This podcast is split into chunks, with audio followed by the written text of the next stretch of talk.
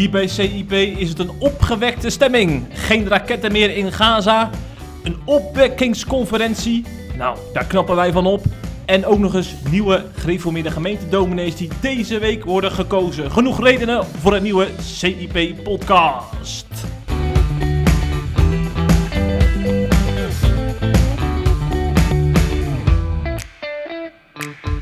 Je kijkt me vol ongeloof aan. Maar er gaan echt eh, mooie Ja? dingen gebeuren deze week hoor. Ja, gaan de dominees worden aangenomen? Ja, zeker. Ik, ik, Hoeveel? voorspel, ik voorspel drie. Drie. Drie Drie. nieuwe studenten aan de theologische school van de GGM. En wat zeggen de boekmakers?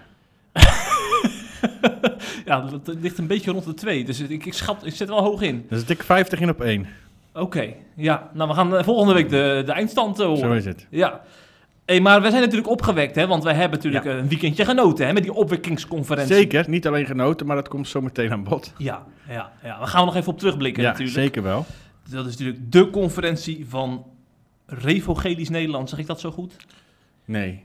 Nee, wat Het dan? is de conferentie van Pinkster en Evangelisch Nederland, waar steeds meer refo's bij aanschuiven. Kijk, kijk, kijk. Dit is de man van de nuance.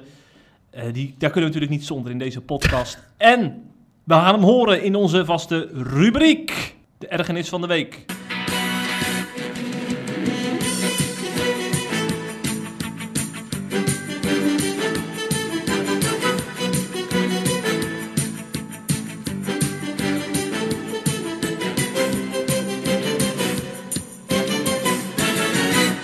Ja, Jeff, ik heb me in toenemende mate eh, geërgerd afgelopen weken aan het zwart-wit denken rondom Israël en Palestina.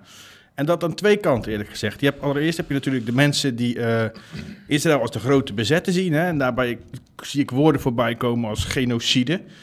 Ehm, zelfs door mensen die actief zijn in de politiek en in de media zie ik die woorden voorbij komen. Dus ik, vind ik nogal wat.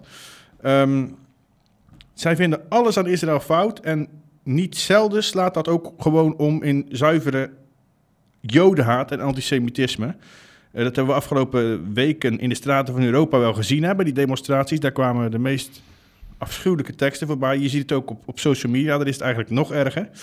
En ook opvallend vind ik, diezelfde mensen die nu eh, de straat op gaan, zeer uitgesproken zijn en oproepen tot maatregelen ten opzichte van Israël, die zijn opvallend stil bij andere conflicten en landen die zich niet aan het internationaal recht houden. Dus dan denk ik aan Turkije, Marokko, China.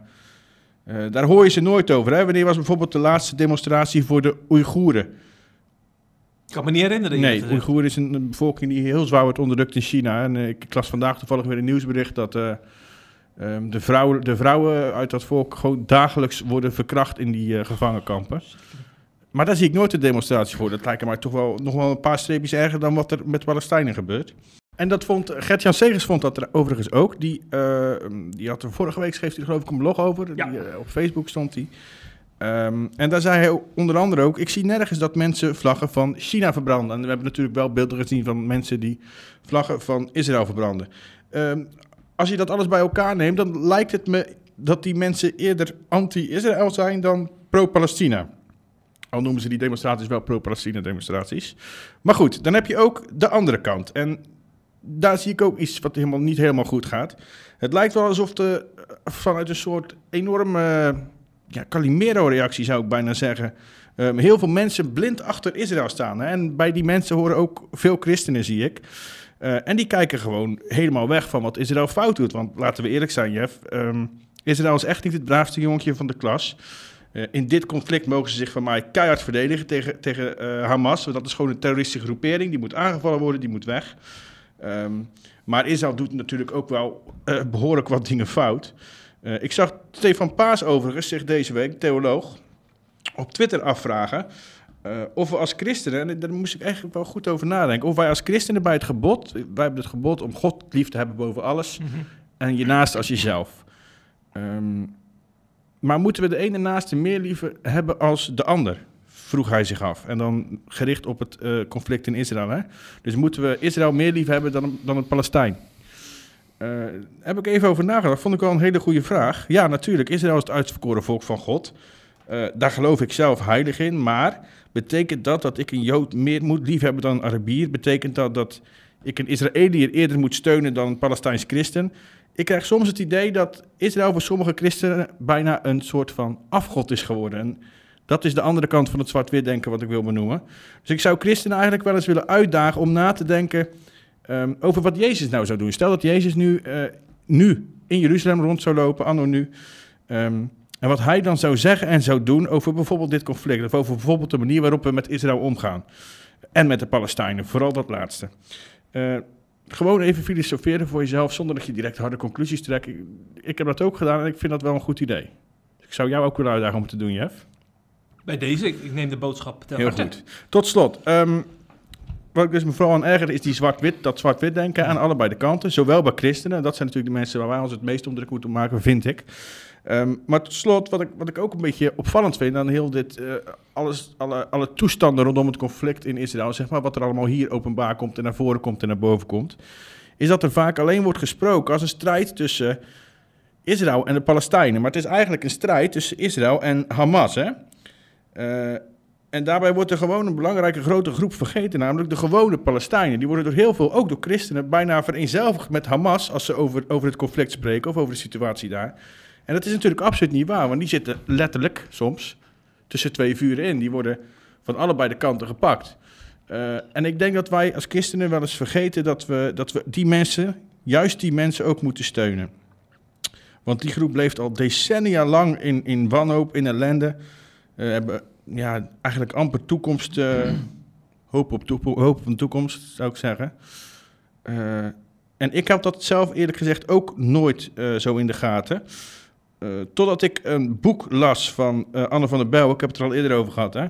Dat heet Leger van Licht. Die is daar geweest en die beschrijft daar heel mooi de situatie. Ook heel eerlijk. Dus dan zie je ook dat er van twee kanten heel veel dingen fout gaan. En ik zou iedereen willen aanraden om juist dat te lezen. Om ook eens de positie van die Palestijnse christenen te zien. Zodat je ook aan die broeders en zusters kunt denken en voor ze bidden.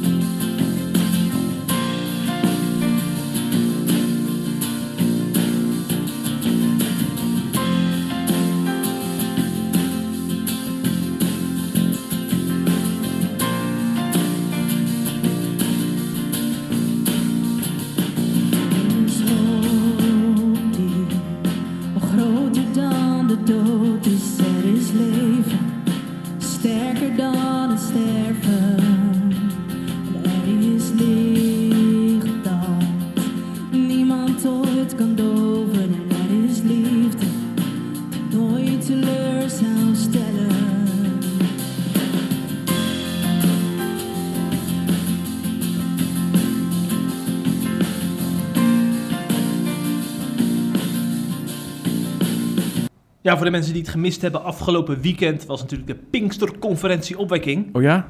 Die konden wij niet gemist hebben, want Nee. we hebben er zelfs over geschreven, Patrick, op on- in Ja. ons vrije weekend. heb er heel veel over geschreven, ja. Ja, ja, ja, je hebt een heel mooi uh, preekverslag onder andere gemaakt van Henk Storvogel, die vandaag in de nieuwsbrief van CIP eh, Ja. stond. Correct. En ik heb Jan Pol een seminar van hem beschreven en nog vele anderen ook.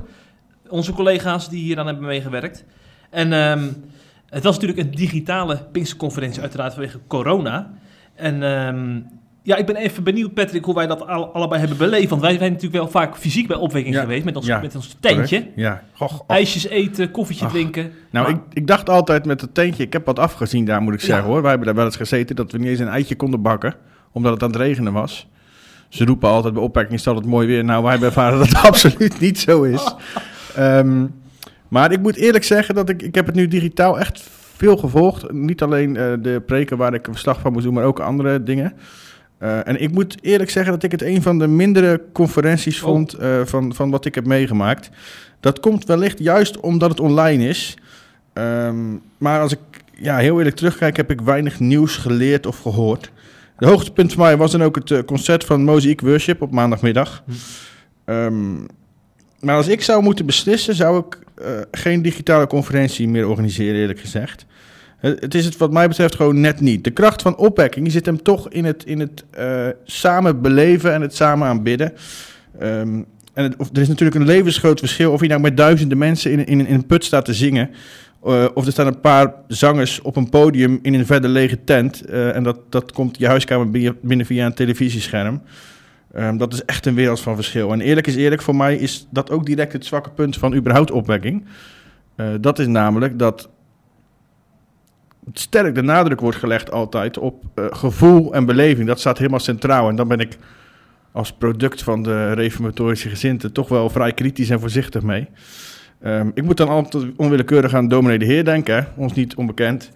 Die eh, dat punt ook regelmatig aanbrengt als het over dergelijke onderwerpen gaat. Die altijd zegt dat geloof dat, of dat gevoel dat staat altijd centraal en dat is niet de bedoeling. Dus dat is wat mij betreft wel een kritiekpuntje op opwekking. Aan de andere kant is dat tegelijk ook wel weer een heel sterk punt. Want wat ik het allersterkste vind aan opwekking. Mhm. Ehm, dat is eigenlijk dat christenen uit alle hoeken van de kerk samenkomen om God te aanbidden. En dat wordt steeds meer. Hè? Vroeger toen opwekking begon was het vooral de Pinksterhoek die daar kwam. Daar kwamen al snel mensen uit de, de rest van de evangelische hoek bij. Hè? Ehm, en langzaam maar zeker komen er steeds meer christenen uit de meer traditionele kerken bij. Hè? Dat zie je elk jaar meer worden. En ik denk dat dat precies is waar eh, Pinksteren in de sterk verdeelde kerk van Nederland om zou moeten draaien. Namelijk dat de geest die kerkmuren afbreekt in ons land, verschillen onbelangrijk maakt en christenen samen God laat aanbidden. En dat is wel wat je altijd op opwekking terugziet. Maar dat gaat niet via een livestream. Nee, dat is duidelijk. Ik zag nog dat eh, Groot Nieuwsradio ook aanwezig was bij opwekking. Die hadden lokale reporters ook gestuurd. En een van die reporters die was bij eh, een lokale camping van een baptistengemeente. Ja. En die kwamen dan eh, als gemeente bij elkaar om digitaal de opwekkingsconferentie te volgen. Maar dan merk je gewoon, dat is het jaarlijkse uitje van die hele gemeente. Ja. En dat vind ik natuurlijk het mooie aan opwekking. Die, die weten er een jaarlijks uitje van te maken van wel duizenden christenen. Ja, daarom vond ik inderdaad die lokale Pinksterfusies was wel een heel goed idee. Want dat Ja. is wat opwekking inhoudt. Maar dat Zeker. is niet thuis. Maar ze hebben er dus blijkbaar wel over nagedacht. Ja, alternatief. Zeker, zeker. Ja, ja, dus dat is wel heel goed. Eh, maar laten we inderdaad hopen en smeken dat we volgend jaar weer met z'n allen rondom het kruis bij elkaar mogen komen. Want dat is natuurlijk wel. Waar het om draait daar. Hè? Daar bij Biddinghuizen, vlakbij Walibi. Daar Ja. met 50.000 man bij elkaar zitten. Zeker. Nou heb je opwekking niet nodig om bij het kruis te komen hoor. Ja? Nee, gelukkig, gelukkig Nee. niet. Nee. Wie we er ook niet voor nodig hebben, zijn bijvoorbeeld de sprekers van opwekking. Hè? Ik noem bijvoorbeeld een Henk Storrevogel of Ruud en Vlag. Ja. Want dat is een, mijn kritiekpuntje. Ik heb natuurlijk eh, eh, een lofrede gehouden, maar ik wil ook wel even... Welke lofrede? Oh, net. ik wil ook wel even een kritiekpuntje uiten. Want Ja. Ik word soms een beetje eh, moe van, van elk jaar dezelfde spreken. En, en ze- natuurlijk hebben ze een, be- een bevlogen mooie boodschap voor christelijk Nederland. Maar ik denk dan, er mag wel wat creativiteit bij komen. Wij komen natuurlijk voor CIP heel veel mooie levensverhalen tegen. Bijvoorbeeld van iemand die in een rolstoel zit, chronisch ziek is. En, erva- en eh, vanuit zijn levensverhaal kan vertellen hoe hij God ervaart. Ik zou zo'n Ja. man op een podium willen zien, drie kwartier lang bij opwekking. Ja, Dat ja. hij voor heel Nederland kan getuigen. Zeker. Ze doen altijd een beetje, eigenlijk doen ze een beetje wat, wat, wat kritiek op, op, op, op, op de traditionele kerken vaak was. Ja. Dat het altijd maar dezelfde eh, dominees zijn die op een soort voetstuk worden geheven, Ja. letterlijk, Ja. letterlijk op een kansel. Eh, en dan altijd dezelfde zijn die maar zenden en zenden en zenden en de rest die luistert. Dat is eigenlijk opwekking ook een beetje geworden, hè? Ja, ja, ja. En dan zeggen we, in de reuvelcultuur staat de preek te veel centraal. Maar dan moet je eens bij de opwekkingsconferentie kijken Nou, wat dat centraal nou. staat. De collecteaanvraag.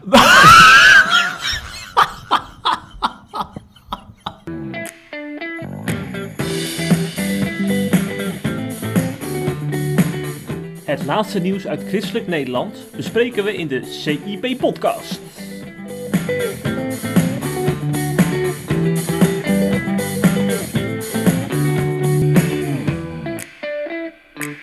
Ja, we hadden het net over Ruben Vlag. Nu gaan we het over de Israëlische vlag hebben.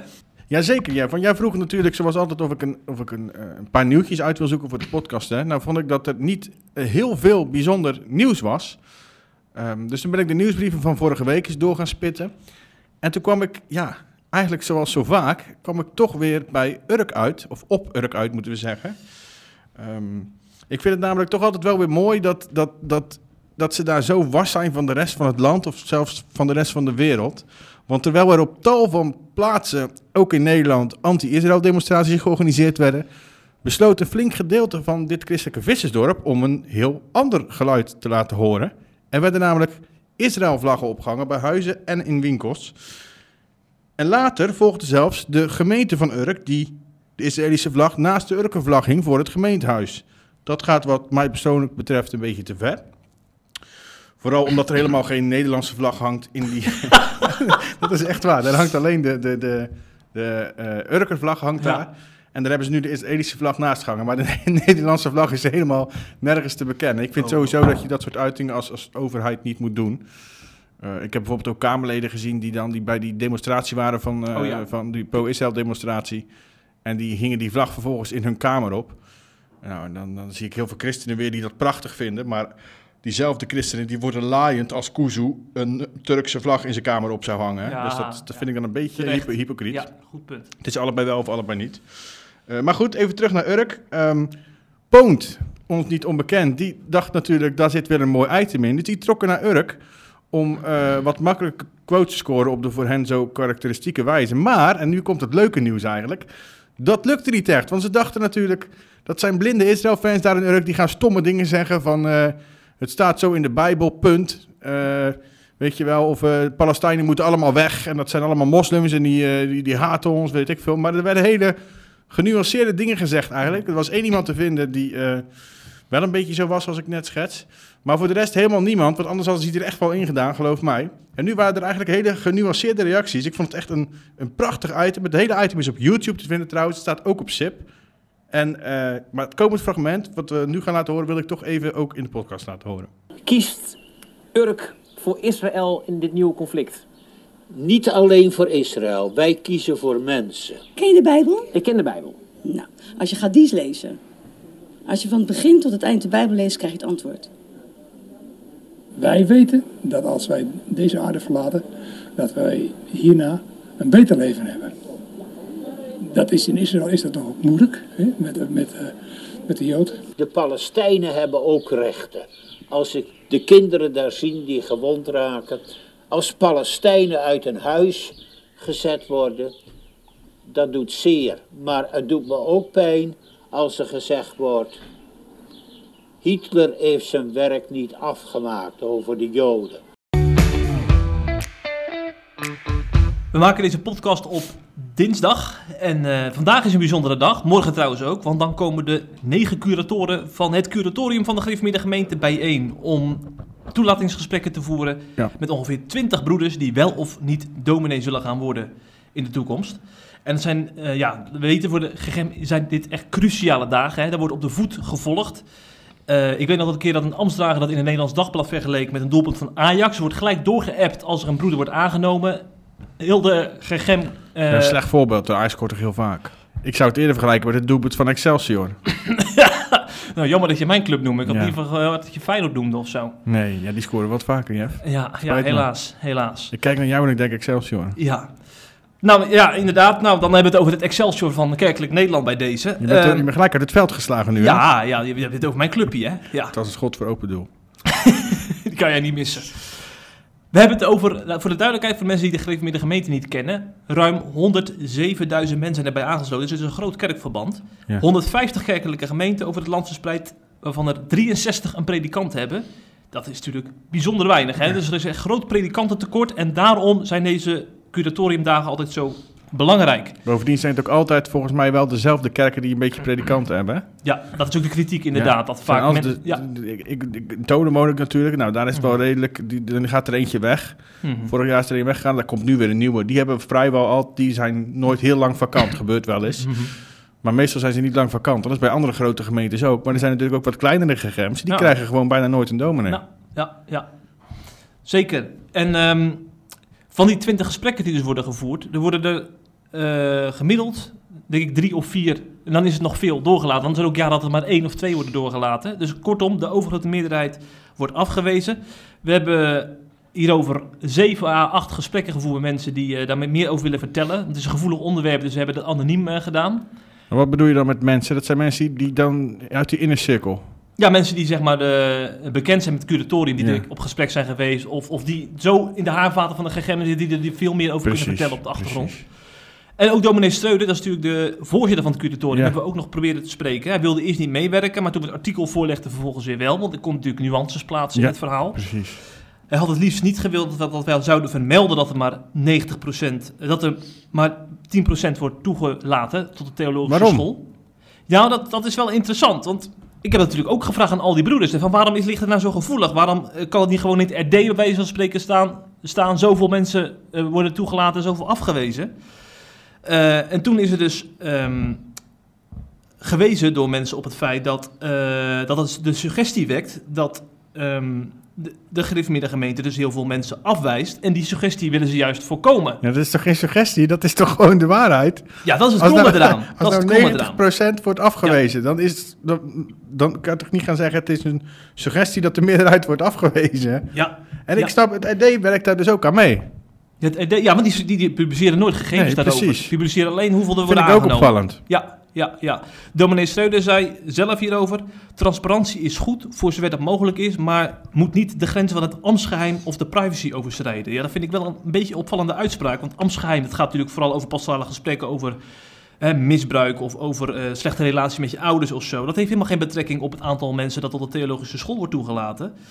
En mensen die er kritiek op hebben vanuit, van binnenuit... die stellen ook dat dit, dit soort redenen worden gebruikt... om, om eh, het maar niet over het probleem te hebben... namelijk waarom er zo weinig dominees eh, in de GGM worden toegelaten. Ehm, dan hebben we het natuurlijk ook nog gehad over de inhoud hè, van die gesprekken. Want die eh, toelatingsgesprekken die duren ongeveer een kwartiertje, 20 minuten. En daar eh, hebben de mensen de gelegenheid om een bekeringsverhaal te vertellen... en waarom ze zich geroepen voelen tot het ambt. Ehm, ik heb het als volgt gehoord. De, de bekeringsproces loopt langs de lijnen ellende, verlossing, dankbaarheid. En het is belangrijk dat ze ook vooral het doorleven van de ellendekennis op tafel leggen. Deze zin wilde ook Schreuder het liefst niet in het artikel hebben. Heb ik er toch ingelaten, want al die mensen die zeggen bij Bosjes eh, dat de nadruk zo erg op de ellende ligt. En dat je echt langs zeg maar, de klassieke GGM-lijnen je verhaal moet vertellen, Ja. want anders maak je überhaupt toch geen kans. Ja, ja. Dat is natuurlijk wel lastig, hè? want de broeder zegt ook... zuivere en onzuivere motieven lopen voortdurend door elkaar heen. Want, je, want ze zijn gewoon oprecht op, op zoek naar iemand met een, eh, een soort Paulusverhaal...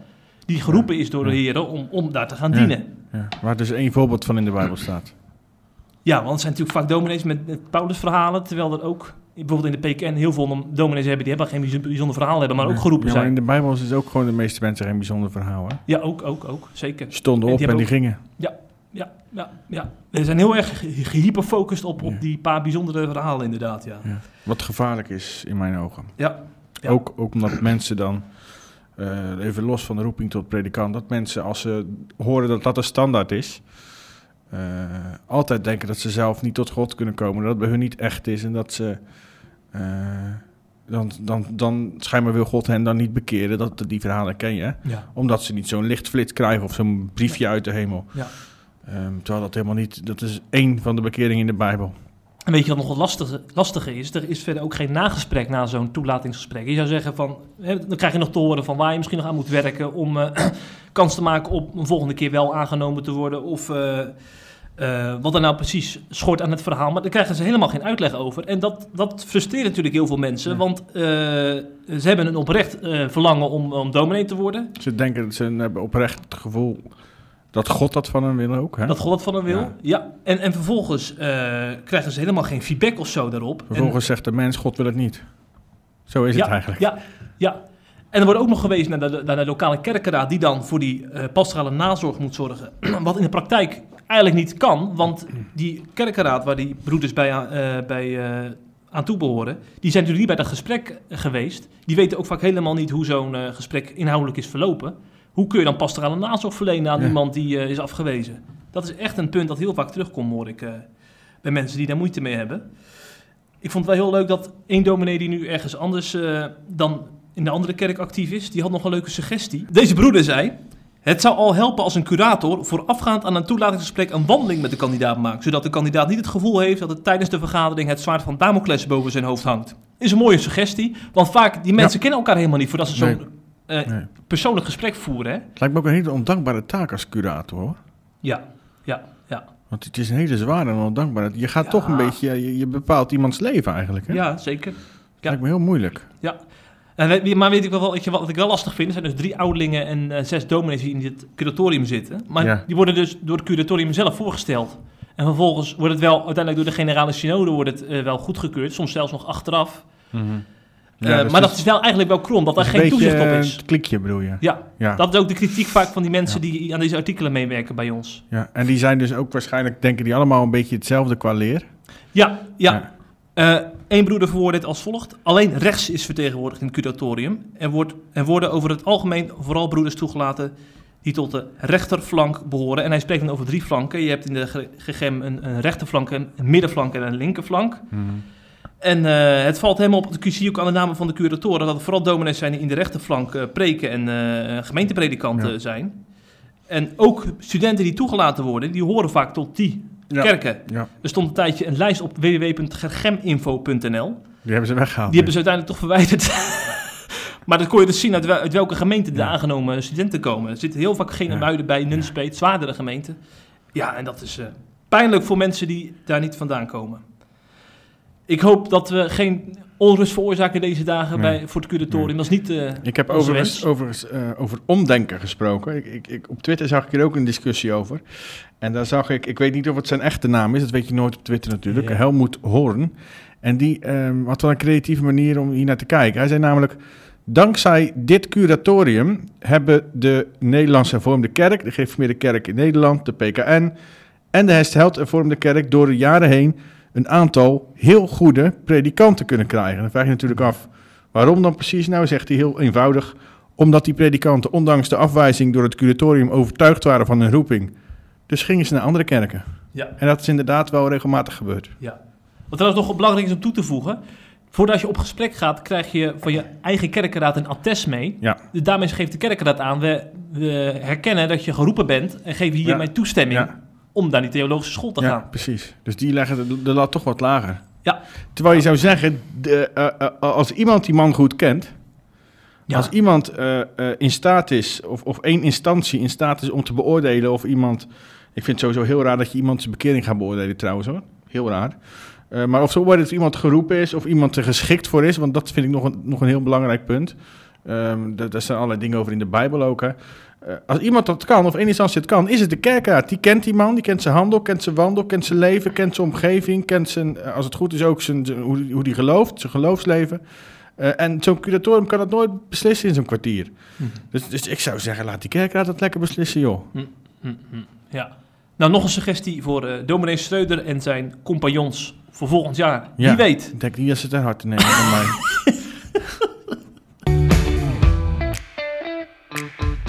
maar goed, om een lang verhaal kort te houden, Jeff.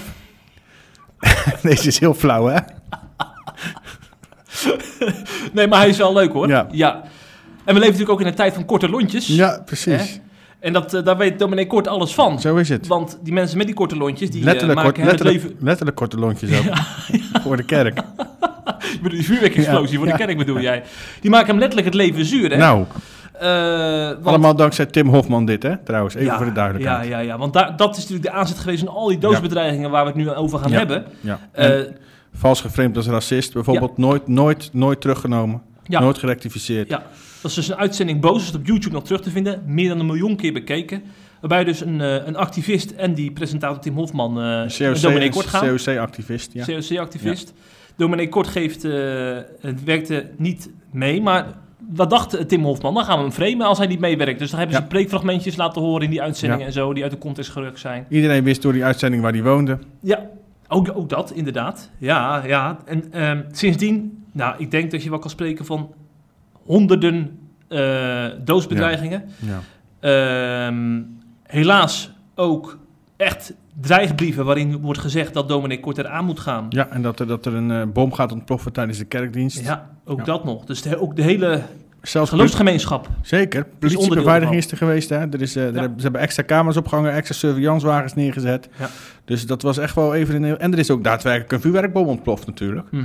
Dus dat was echt wel even een paar weken, of maanden is het inmiddels zelfs, denk ik, of niet? Ja, dat is al maanden. Zeker. Heel, heel heftig, heel heftig. Omdat je een mening hebt, hè? Ja, ja, ja. Ja, het begon natuurlijk allemaal in het begin van de coronacrisis met een brief aan de gemeenteraad. Dat hebben we al eerder in de podcast besproken. Ja. En eh, die is dus inderdaad in de Telegraaf gekomen. Die is geframed, die brief. En nu is hij dus homofoob in de ogen van heel veel mensen. Ja. En eh, in het AD heeft hij die brief en zijn uitspraak allemaal uitgebreid toegelicht. Ik zou zeggen, een van de beste AD-interviews met een dominee ooit. Absoluut. Bekijk het vooral terug. Zeker mee eens. Waarin ook uitgebreid zijn levensverhaal aan bod Ja. komt. Niet alleen maar de nieuwsincidenten. Gewoon Erg op- mooi. open gesprek ook. Niet, Ja. niet, niet allemaal maar één kant op. Ja. Heel goed. Compliment inderdaad. Toch bleef ik met een aantal vragen achter. Want ik weet dat Dominic Kort, en we hebben er ook wel regelmatig contact mee, dat hij heel erg terughoudend is geweest, bewust met media-aandacht. Want hij wil Ja. allemaal dat, niet te, dat het niet te veel eh, eh, zeg maar een, ro- een rollercoaster blijft, zeg maar, voor hem en zijn vrouw. Mhm. Dus hij wil juist een beetje afhouden. Maar nee, stond hij pas in het Nederlands Dagblad. Hè? Die had jij toch ook gelezen, Ja. het interview? Ja. Nu dus weer in het AD. En dan denk ik van, wat is nou precies eigenlijk... Hè, waar staat dominee Kort nu eigenlijk? Want als wij mailtjes sturen... en volgens mij het RD heb ik ook wel eens gehoord... die zijn ook wel eens afgewezen door hem... Dan denk ik van, eh, er is niet echt een lijn in te, in te ontdekken of zo in zijn mediastrategie. Nee, dat vind ik wel eens jammer, want... eh, Ik denk dat het een kwestie is van de volhouder wint. ja, Dus dat eh, wij, jij, jij, als jij hem contact en zegt liever niet, dan denk je oké, respecteer ik. RD doet dat denk ik ook. die doet dat ook. En, en een medium als AD, die zullen veel, veel, veel, eh, die gaan gewoon een week later weer mailen of weer bellen. ja. En als je dat natuurlijk blijft doen, dan zegt hij, nou kom dan maar een keer. Dan maken we één keer een groot, goed, mooi verhaal. Eh, en dan is het goed. Hij stond overigens wel een profiel op de foto ook, of niet? Ja. Dat wou hij bij ons ook Dat niet. wilde hij niet. Nee, maar we zijn wel een keer bij hem thuis geweest, vijf Ja, jaar geleden. Zeker. En eh, toen wilde hij inderdaad alleen met zijn rug op de foto, met zijn hoofd naar de Bijbel. Dan ja, zie je dat het ook allemaal maar afdwaalt van de waarheid. hè? hellend vlak, hè? ja, hellend vlak. Het laatste wat ik er nog over wil zeggen, Patrick, is Ja. dat ik niet wil wennen aan al die doodsbedreigingen. Want ik heb wel soms wel eens het idee, hè, dan staat op de Twitter van... eh, dat dan heeft dan een, meisje, Lala Gül heeft volgens mij, die heeft dan een boek geschreven over haar islamitische opvoeding. Ja. Honderden bedreigingen, weet je wel, die moet beveiliging en zo. En we, halen onze schouders erover op. Nu weer Ja, eigenlijk. dat valt toch wel mee, schouders erover op. Daar is heel veel op even over geweest. Ze heeft in elke talkshow gezeten. Het is op elke voorpagina van de krant gestaan. Daar haalde niemand zijn schouders over op, hoor. Oké, dat is misschien het verkeerde voorbeeld. Maar er- de lijst met mensen die worden bedreigd omdat ze maar een mening Ja. hebben, Ja. die is ellenlang. Dat is niet alleen maar Ja. Wilders. Nee, je gaat het bijna... Ik snap je punt. We gaan het normaal vinden. Ja, precies. En, en, en ik ben een beetje bang door, eh, ook bij dominee Kort, eh, dat we het vooral hebben over zijn mening over homoseksualiteit, maar niet over, over al die eh, intimidaties die hij, waar hij en zijn vrouw last van hebben. Ja.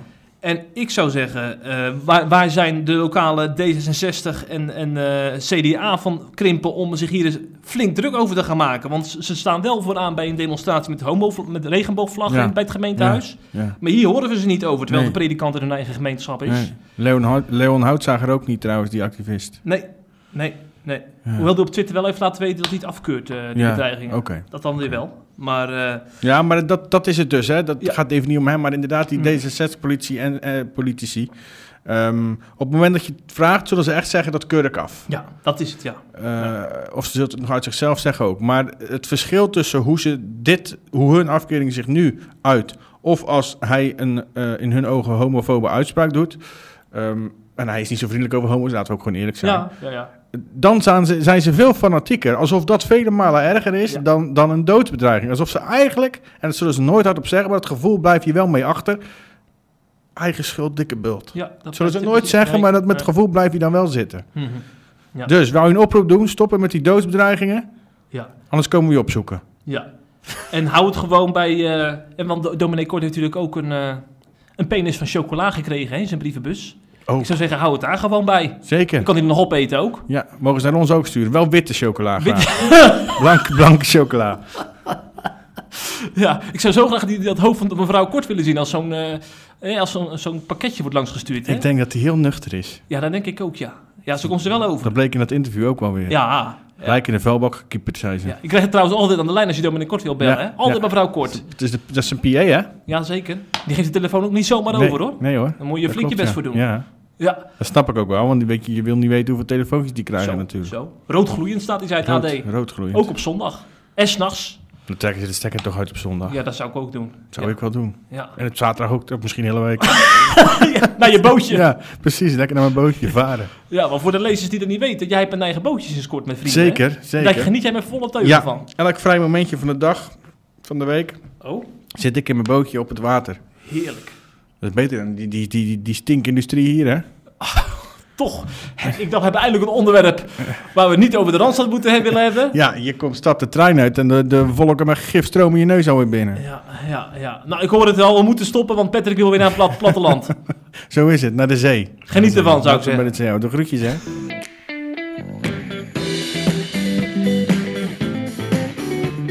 Je luistert naar de CIP-podcast. Volgende week weer een nieuwe aflevering.